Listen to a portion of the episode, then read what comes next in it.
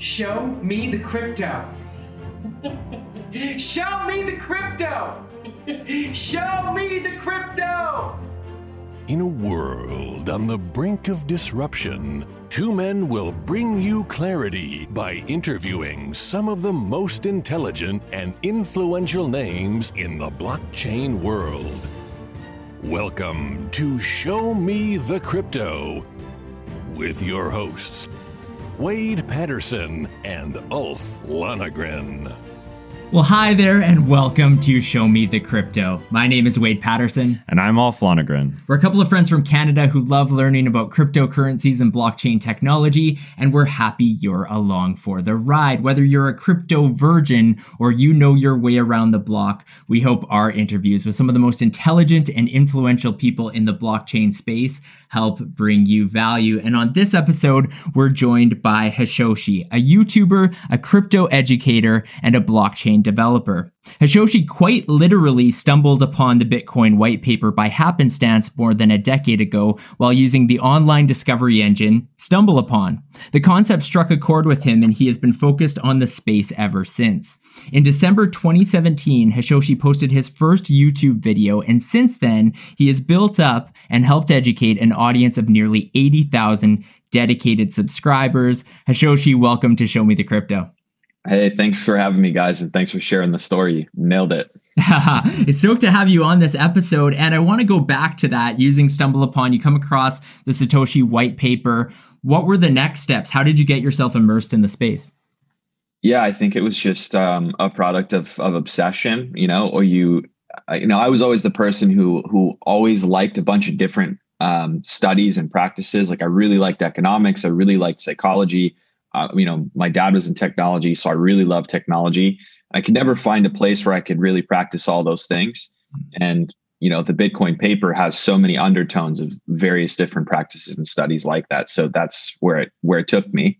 And then I, I just stuck with it in my own study over time.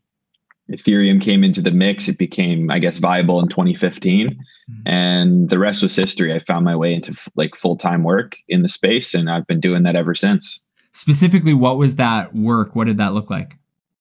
Yeah so i've been i've been doing various technical roles related to blockchain you know both the enterprise side and you know more of like the you know the public side. Um, and i do a lot of uh, decentralized application development especially back in you know the last five years. That's what i've been doing full time. And then i also do a lot of uh, you know solution architecture. I help people learn about different products and platforms and protocols out there. And, you know, really, I just try and, and be a technical resource for anyone interested in adopting blockchain tech. One of the things I love about your channel, Hashoshi, is that you simplify what is often a complex space and an intimidating space. That's one of our goals as well through this show is to help be an unintimidating source of information. Uh, but from your perspective, for those who are brand new to cryptocurrency or blockchain technology, why is this a space worth paying attention to? I think this represents the the next evolution of how human beings interact with each other and with information. And and that, you know, I know that that oftentimes the space gets misconstrued as this like pseudo anarchistic, you know, like angry space, which it really isn't underneath it all. And, uh, you know, it's, you know, the focus on privacy is something that I think makes it easy for the media or for, you know, people who, who don't agree with the idea of decentralized technology to say, oh, well, it's just a bunch of, you know, criminals who want to be able to buy drugs online or they want to, you know, do this, that, or the other illegal thing but the data shows that that is not what this technology is used for in in in large part and secondly, it's kind of like you know the, the analogy that that we always talk about is if if I go in my house and I close my blinds, does that mean I am committing a crime inside my home? No, I just don't want people to to look at me through my window. And this is the same thing for money. You know, you should be able to buy stuff without people knowing what you bought and for how much and when and mm-hmm. where. You know, little things like that I think are, are the reason why this technology is not going away because people people want that and you know just for their own sort of human right what about for those who maybe believe otherwise, who feel like money should be tracked. Um, and they're okay with their own money being tracked be, for reasons that you know t- for tax purposes and that you know they mm-hmm. believe in everyone paying their tax because it supports their country and and and that sort of thing. If it's not trackable if it is hidden money whether it's for criminal activity or not um, some people believe that all, all, of that sort of information should be tracked as part of the system. Uh, what's your thoughts around that? Yeah that's a fair counterpoint. I think there are obviously lines right? You know by no means do i think you know there are a lot of people who are like oh well tax you know taxes are illegal. I mean that's just I mean, good luck pitching that one. You know, like yeah. that. Just saying that does not absolve you of your your responsibility to pay taxes. And quite frankly, you know, I don't think anyone likes taxes, but I'm okay with taxes if I see the the the output as a result of the tax dollars that go in as you know a net net whole for the country. Right? If there's those tax dollars are appropriated in in a way that that makes sense, totally fine. But I think to the counterpoint that money should be tracked or that you want to use the the system that you know is native to your country i think it should just be a choice you know and it's not like choice as in like i choose not to be tracked and that make means that i don't have to pay taxes i don't have to follow the law. It's really not like that. It's more so if i don't want to be tracked i should have the right to say i don't want to be tracked and it's the same as like GDPR in Europe, right? You know, they have the ability to tell any company, I want to be totally forgotten by you, right? I want my data to be deleted. And if you don't comply with this, there are penalties. I think that that should be just a fundamental thing every country does. You know, you should not have to be subject to uh, a permanent permanent spot in someone's database because you wanted to buy a greeting card online. Yeah. Uh, going just a step back to um, your intro into crypto, and you mentioned you've been developing um, decentralized applications for the last five years or so, but you got into this maybe just slightly earlier. Were you a developer at the time, or is that something that you started after getting into blockchain? Yeah, my growth as a developer really happened in tandem with uh, the growth of of blockchain. And I would say I really got into development about the time that Ethereum came into the mix. And it really, it's only because of, my, I guess, my my age at the time. I was still going through like the core like core education when the mm-hmm. Bitcoin white paper came out. You know, I was in high school at the time, and then throughout college, I was studying to be a developer. You know, I was doing computer science and you know, do, you know, going through that process and it's really uh, you know i'm always, i've always been of the mind that you can learn computer science through a degree but you really don't learn until you're you're going and you're under fire and you're building stuff on your own or with a team.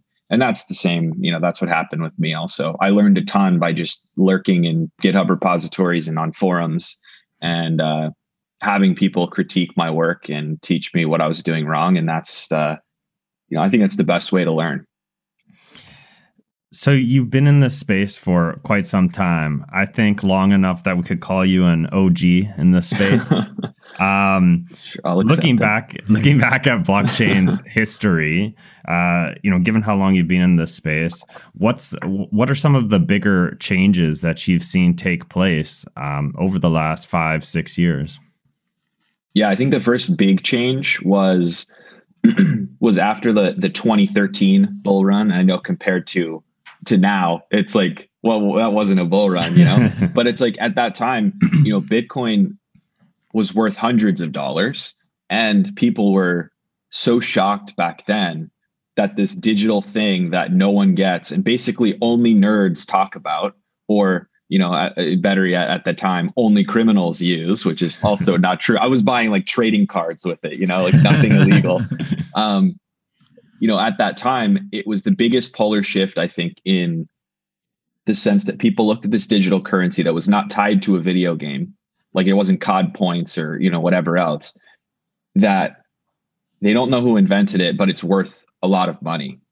And I think it was the first time I saw people that were not interested in it in the first place actually be like, oh, you know, there might be something there.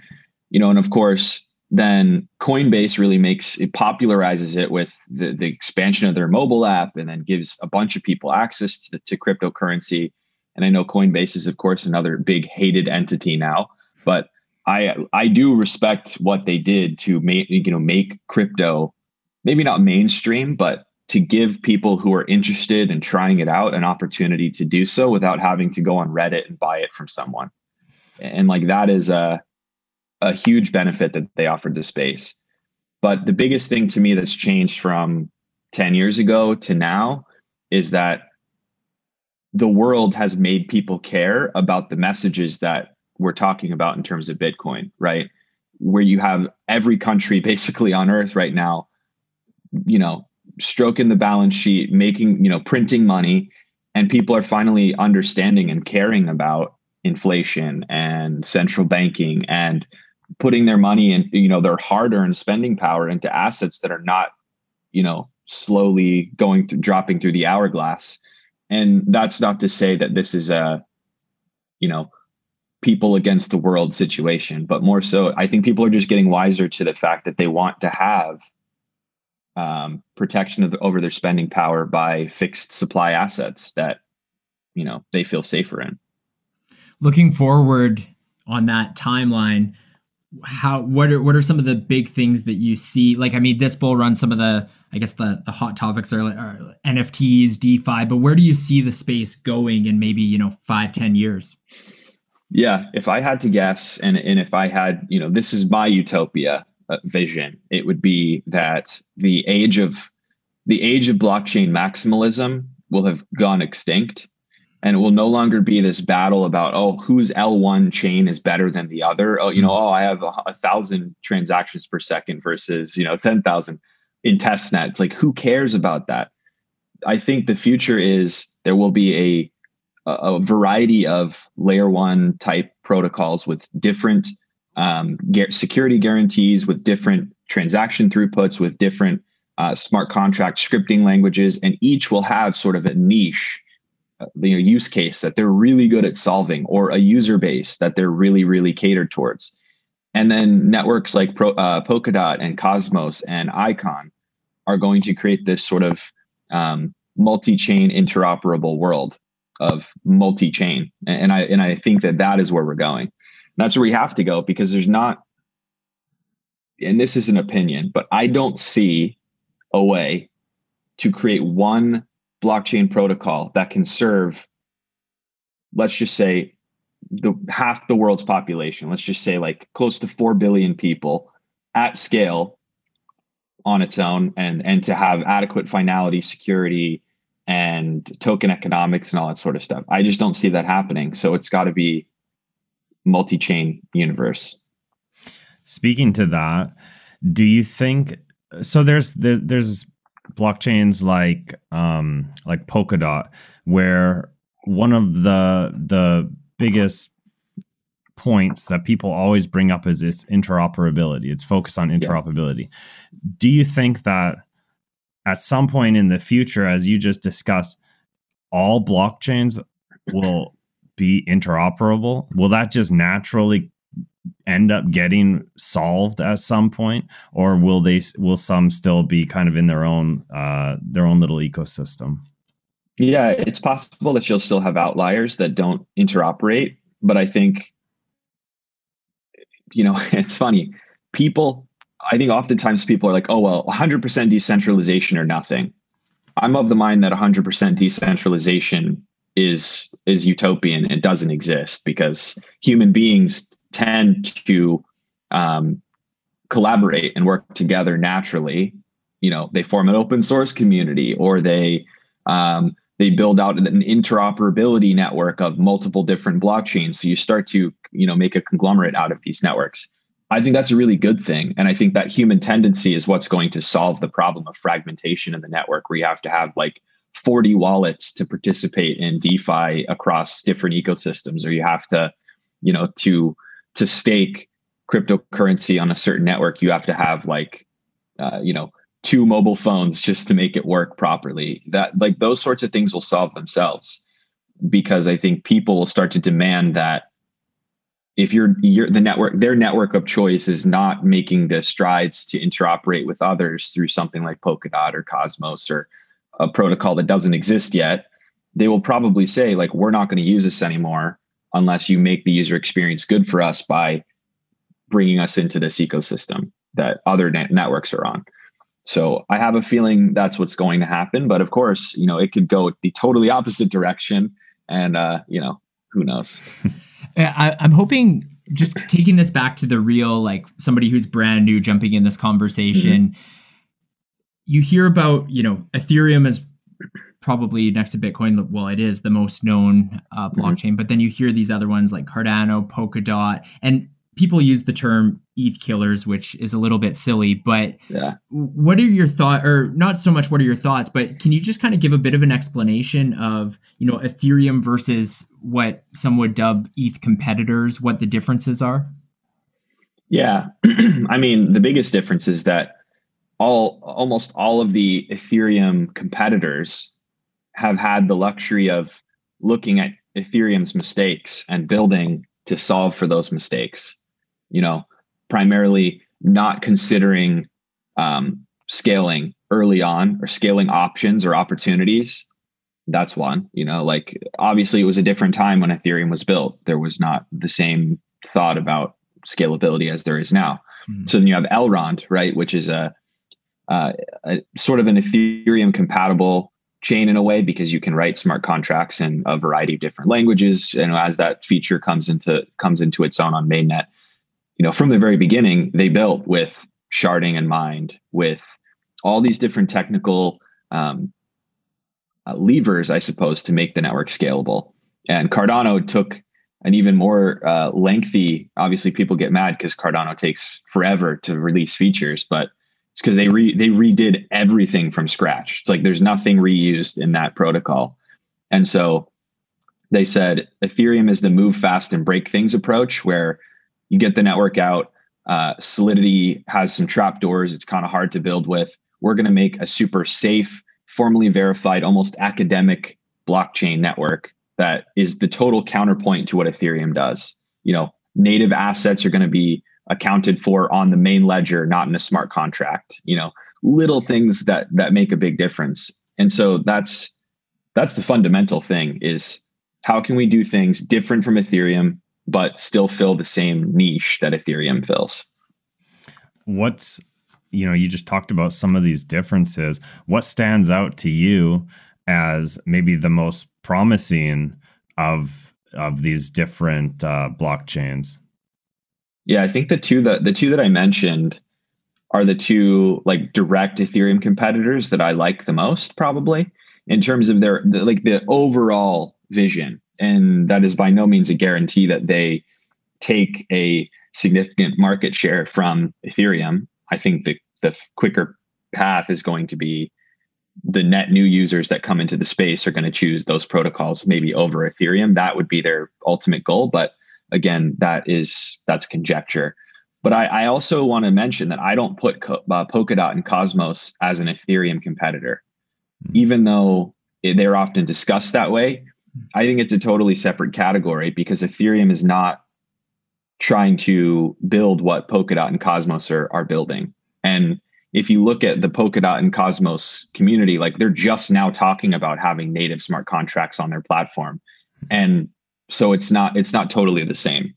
So I just want people to know that it's not like I hate Cosmos or Polkadot because I don't put them in the conversation. They're just very different. When it comes to Cardano, um, there's a lot happening on that roadmap of you know mm-hmm. all of the different uh, milestones and that kind of thing. Can you give just kind of like a Coles Notes example of where we are and what is planned for the future? Sure. Yeah, where we're at today, and this is February, like close to March of 2021. We are at the point now where actually on on Monday in a couple days they're going to launch um, multi-asset support. So basically tokenization on the Cardano mainnet. And what that's going to do is basically without the need to build a smart contract or to use an ERC20, ERC721, like a token standard, you're going to be able to create user generated tokens, um, you know, non fungible tokens, stable coins. You can start to build token economies natively on the main Cardano ledger, which is pretty powerful.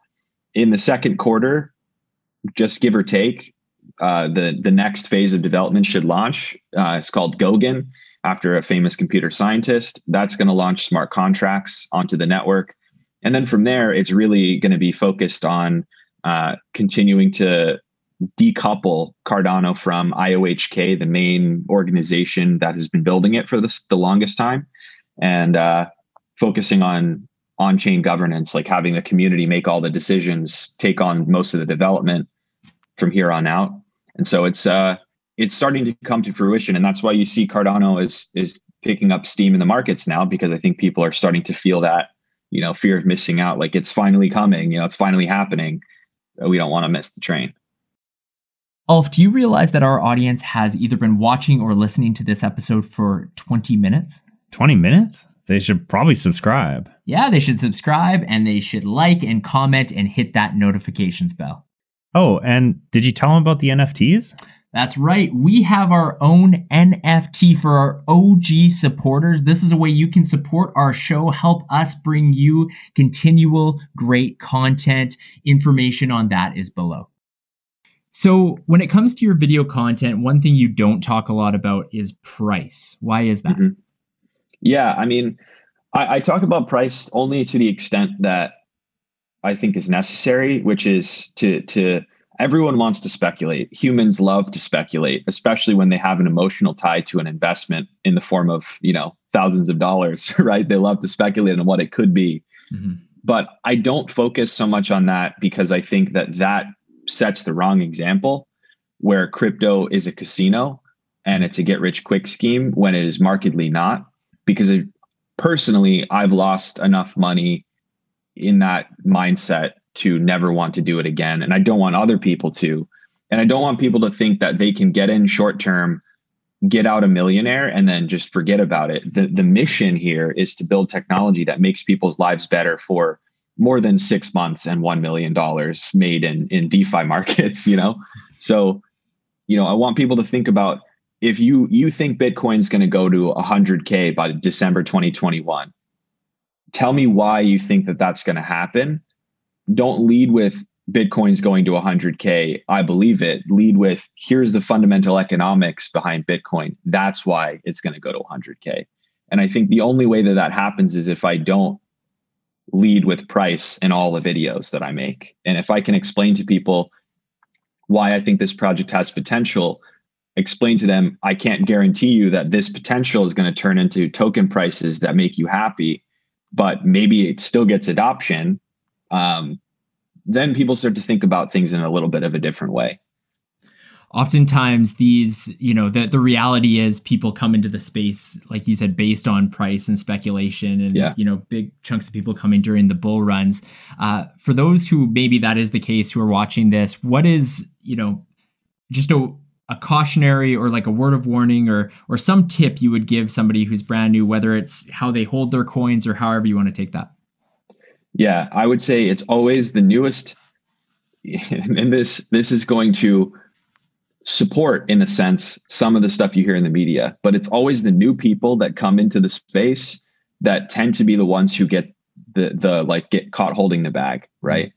It's the people that come in last that come in without thinking without researching without understanding the space they're the ones who throw you know you know $10,000 of, of borrowed money into bitcoin when it's at 20k in 2017 and then they have to live for two three years in in like massive massive loss positions you know? Mm-hmm.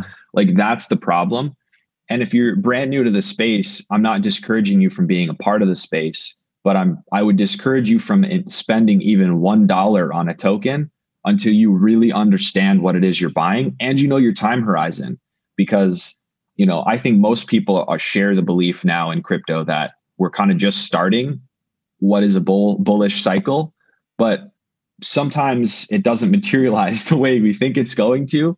And so you need to posture yourself to to you know be in a position where you're okay if the money you put in is in is in the negative for a while you need to be able to hold long term and if you can't do that then don't spend the money please it's easy to say it's great advice but as someone who's been there i entered the space you know right yeah. in 2017, right before the peak. And then I experienced everything you just said. And I'll tell you mm-hmm. now for our listeners who maybe are new to this and are just getting in that it's hard to think about the risk and the position you could be in when you're down such a huge amount because the mind's always sat on yeah, but where will I be when it goes up? Oh, I could double yeah. my money. It's the speculation of the rewards that you can get. And oftentimes the downside risk is kind of brushed aside, I think, in our minds. So yeah. it's great advice. And I'm just reemphasizing what you just said there. But yeah. Uh, yeah. I was just going to add to that though, like, and, and it's, if you look at like the, the average crypto influencer person, right? All, almost all of them have equally experienced the pain of like you know getting caught caught in a, a cryptocurrency where they were sort of the last the last one in and and that's like it's so it's not like these people are are not human in that regard like i i invest in stuff that tanks all the time and i've been in the space for for a long time. And in 2017 too like i've always been a long long term position holder.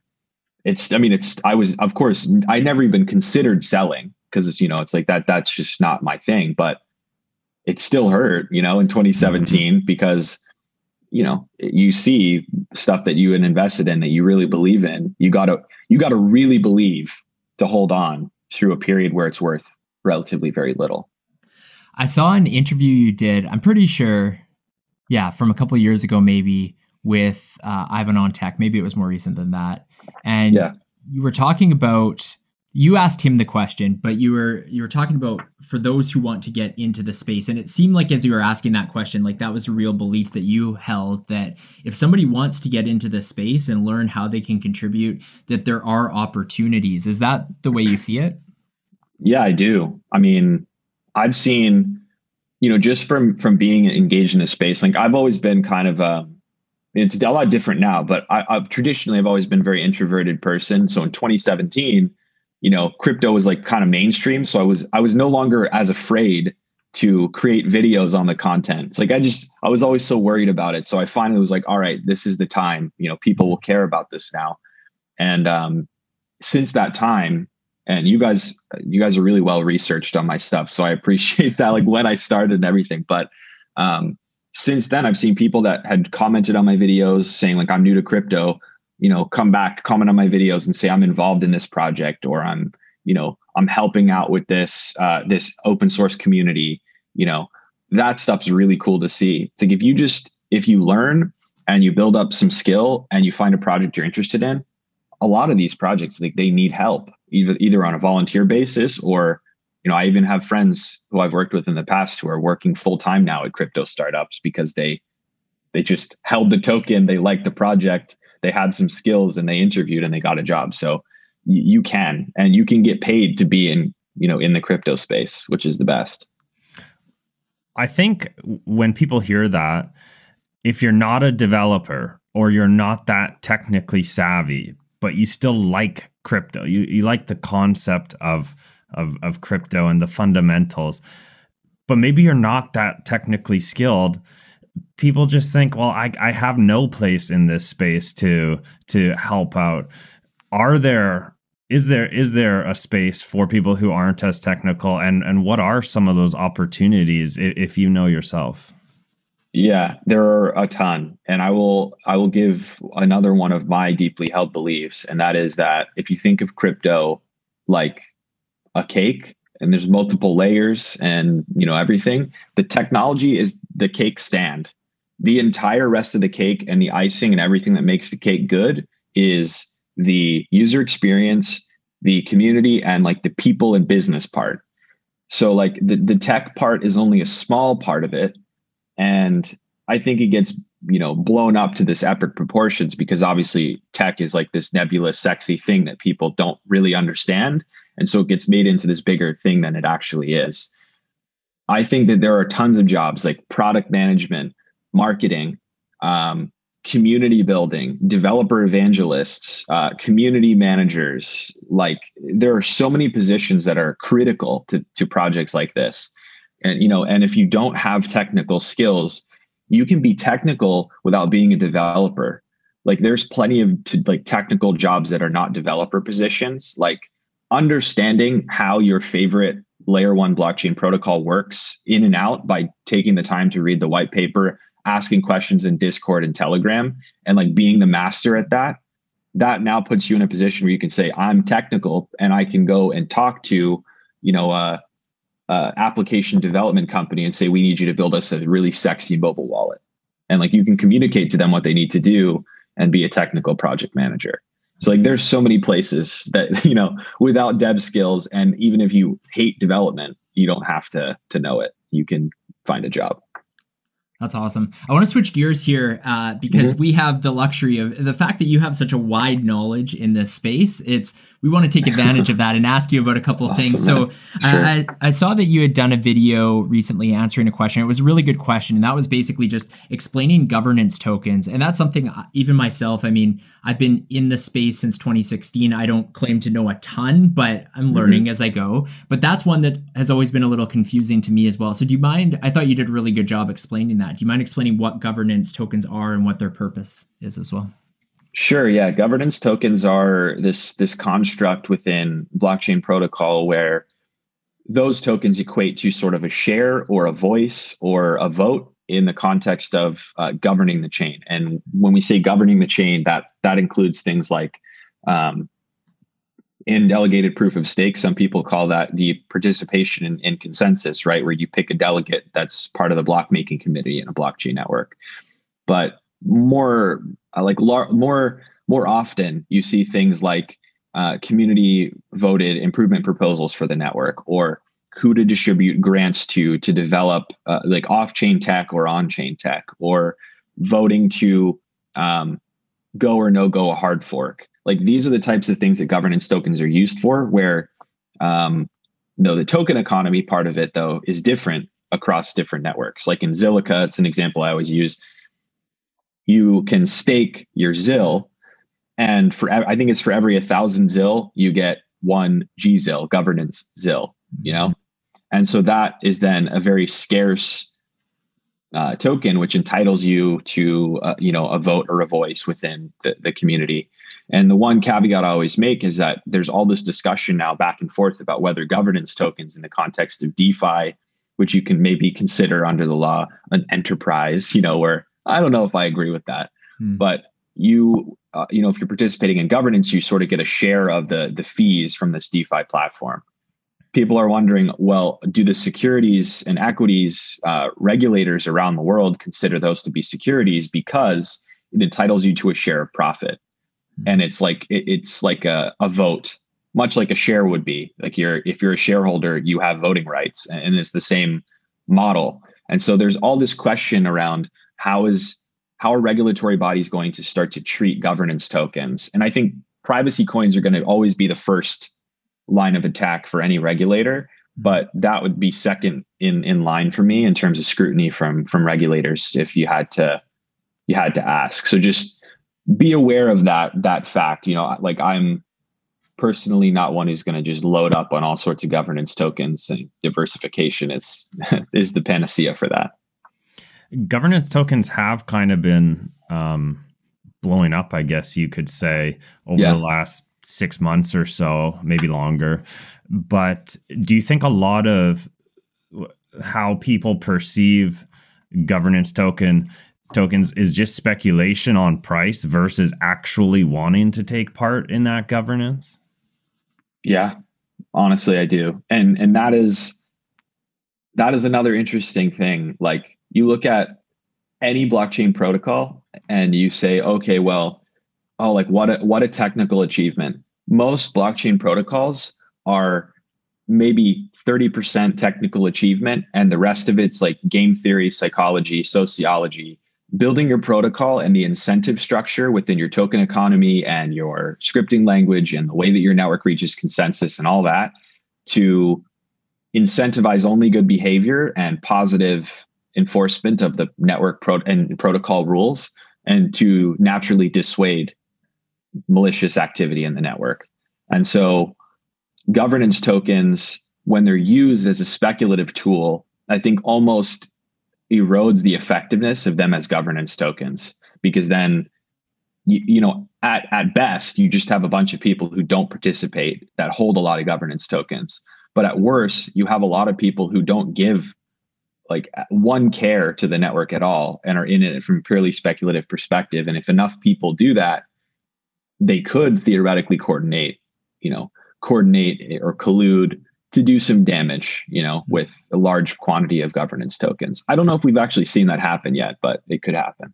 That is something that I wanted to ask as well, which is, you know, I realize governance tokens work differently on different blockchains, but yeah. What's the risk of you know that power being abused of whales coming in and owning a majority share of governance mm-hmm. tokens and then voting on something that you know purely will uh, benefit them and perhaps just their their gains yeah and candidly i don't have an answer in terms of solution to that problem and I, because i think it hasn't yet materialized as a genuine um, executed attack vector on a, a layer one blockchain protocol, largely in part, largely due to the fact that most people who are in these networks do care like do care about the network and they have right. also a lot of the native utility token. So they think if i if i'm participating in in destroying this network i'm also destroying my value in another place. So that's why i say like anyone who or a blockchain that has a utility and a governance token need to make sure they're correlated to each other in a way so that those who hold the governance token don't want to erode the value of the utility. But again like these are such complicated um, they're complicated economies because they're first of all they're tiny in terms of like overall um, saturation and market cap. So like small moves and small mistakes can turn into large earthquakes Um, switching gears here to another topic, uh, mm-hmm. NFTs. I mean, they have been. I've used this example in a couple previous episodes, but the likes of Gary Vaynerchuk, Mark Cuban, like all of these people are mm-hmm. talking about. I've I can't believe how much uh, conversation on Twitter right now is is around these types of things. What do you make of it? The hype around it, uh, the utility, the what NFTs could be used for, and their potential. What are your thoughts on NFTs in general? I love NFTs, and I think that, but I think there's a fine line between uh, something that's that creates value and something that's just like for the sake of an NFT. Let's just make it an NFT. Like, you know, uh, there are people, and you can see it on Twitter if you search, if you just scroll through the NFT conversations. Like, there are people minting NFTs that are just like, you know, stock photos from you know a, a website like Shutterstock, or they're going on Microsoft Paint, creating a bunch of like circles and then putting it as an NFT. Like that to me, like it's cool and that's fine. Like that's your that's your MO. You can do that, you know, but that's not a super valuable NFT. So we're at the point now with NFTs where we're kind of like in the ICO craze where if it's an NFT, it's dope, you know, and that's that will change because you will find that only certain like the cream rises to the top. Like artists are going to continue, I think, to take advantage of NFTs. I think that um, gaming is m- maybe the use case for NFTs because people play games all the time. You have, you play Fortnite or you play Call of Duty or whatever. You're buying these virtual points to then purchase subsequently virtual items which you have no ownership claim to whatsoever. And if you read the terms and conditions, you know, they can I think it's Epic Games. They can just they can chop your account and they offer you no restitution for the hundreds of dollars or thousands of dollars you spent on skins, you know? Whereas if these were non-fungible tokens and you have a private key that's, you know, your custody ownership of those items, you can go play maybe play another game or sell to a player who still has an account where when you, quit when you quit the game, you know? True ownership of digital items is something that people should not be scoffing at but I understand why someone now would look at this like people are selling what for fifty dollars. You know, like I'll go and download a you know cartoon version of Gary Vaynerchuk and sell it for two grand, easy. But it's consumer behavior. You know, eventually people will get sick of buying, and there will be plenty of people who bought worthless NFTs, and then it'll reset, and we'll be uh, we'll be in good shape. in regards to your points on uh, on on gaming and like how currently without NFTs, you know, you don't own those skins, you you rent those skins. They're just a part of your account in a centralized mm-hmm. system. That's all basically being leased to you. Well, anyways, moving into NFTs and gaming and how it solves that. Is it the inevitable future for all of gaming to implement blockchain and NFTs? Or is that something that may happen here and there, but not everywhere? I think long term, like we're talking 5, 10, 15, 20 years from now, the games, again, it'll be the games who don't do it that will be looked at like they are not customer centric because they're saying we don't we don't value our customers enough to give you the right to own the things that you're buying from us like we want to keep this one-sided market relationship you know the way it is. And then eventually that will force game studios to you know to do the same thing. It's kind of like when um i think ea released that star wars battlefront game you know one of the newer ones. Mm-hmm. and they had like the, the, like the chest you know sort of like reward chest the loot boxes? mechanism. Yeah, yeah. loot boxes. You know it's like people were pissed off about that because it destroyed the game because it was no longer fun for people who didn't want to spend money. I think it's going to be the same thing here if you're going to spend money on a game and give money to a game studio, you would ask in return to actually own the item that you've purchased, which is how every other transactory relationship works in real life, you know? Yeah, yeah. So that that's I just think a natural progression that's now you're able to implement with, you know, blockchain tech in a way that's not just siloed. And so I'm just really going into the future here, but what about looking even further past gaming? And we could look at so so talking about VR. VR mm-hmm. currently is for gaming, and VR is still very young. But one day, whether we're talking about VR, AR, a combination of the both, it's going to be more um, a bigger part of everyone's lives.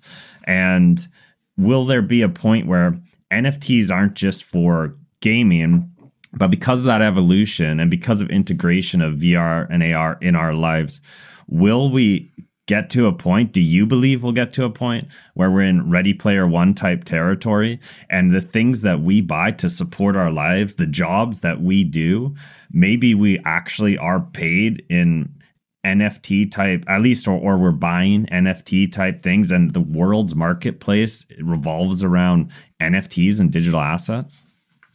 Yeah, I mean, I wouldn't rule that out, but I, I mean, I think that that that period, that whole idea is probably a generation bridging idea where, you know, because I think right now, like you see with the like the pandemic and, and, the way that that's manifested itself in you know longer term lockdowns people being isolated i think that um, you're probably going to see companies prioritizing virtual experiences that help people connect with each other in a more earnest way without being physically together.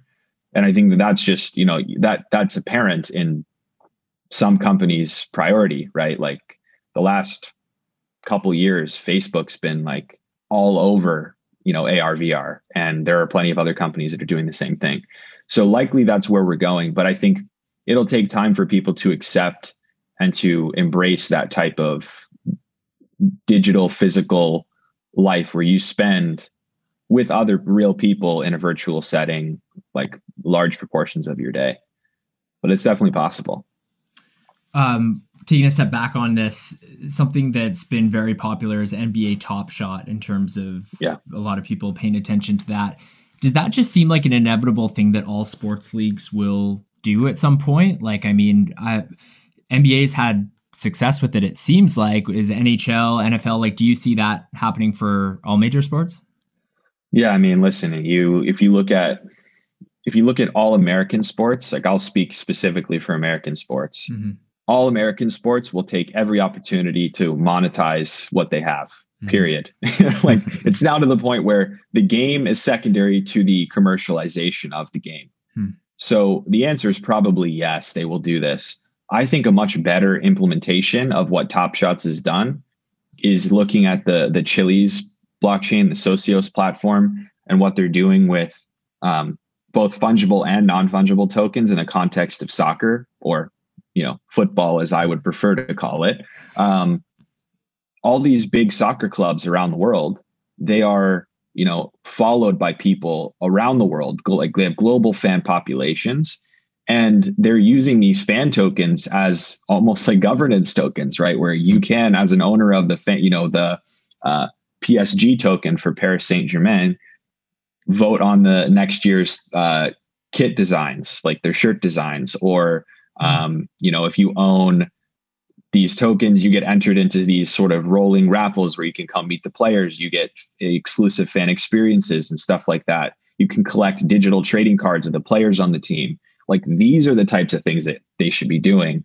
Capture, capturing moments is cool, officially licensed moments. Like I get that. It's a scarce thing. Only if it's licensed though. Hmm. Because if the NBA were not saying uh, we're enforcing that this is the only licensed copy of this moment, they're not worth anything. Hashoshi, so a big part of your channel is about answering questions. And I have to ask, mm-hmm. what is the most common question that you get from those who are new to the space? Um, the most common question it would be one of two questions. Uh, what is a hardware wallet and what is the best one? That's one big one, which is good. It means that people are learning quickly that I should have one of those, you know? So, what's the answer uh, to that question before you get into this? uh, the answer is uh, a hardware wallet is a piece of physical hardware that is designed to securely store private keys. And those private keys are essentially your bank vault key to access and to send the cryptocurrency that lives on the blockchain. Common mis- misconception is the crypto lives mm-hmm. on the the vault, like on the Ledger Nano S or on the Trezor Model T or whatever. It doesn't. Just the keys that give you the right to spend those coins. The coins still exist on the blockchain. So if your hardware wallet's backed up properly and you lose that piece of hardware, your crypto's safe. You just restore it to a new one. Um, that being said, I would say my favorite hardware wallets now would be uh, Trezor Model T is solid. It's compatible with a lot of tools online, like Shapeshift, for example, MyEtherWallet, whatever. That's why it's great. Uh, Cobo Vault Pro is a pretty darn good wallet, also. Um, and they're very customer centric. They listen to customer feedback, which is the biggest game changer. And then, probably third, for someone who just wants to store and utilize every feature in the Bitcoin world, uh, the Coldcard Mark III is the best Bitcoin focused wallet that you can buy. Hmm. So there you go. and, and, you said there was two questions. So what was the second question that you get asked a lot? Yeah, and the second question is um, it's always about it's like insert token ticker tag here. What's the price going to be in X number of months? That's the question. Fair, fair, fair, enough. A lot of people are interested in that yeah. side of things.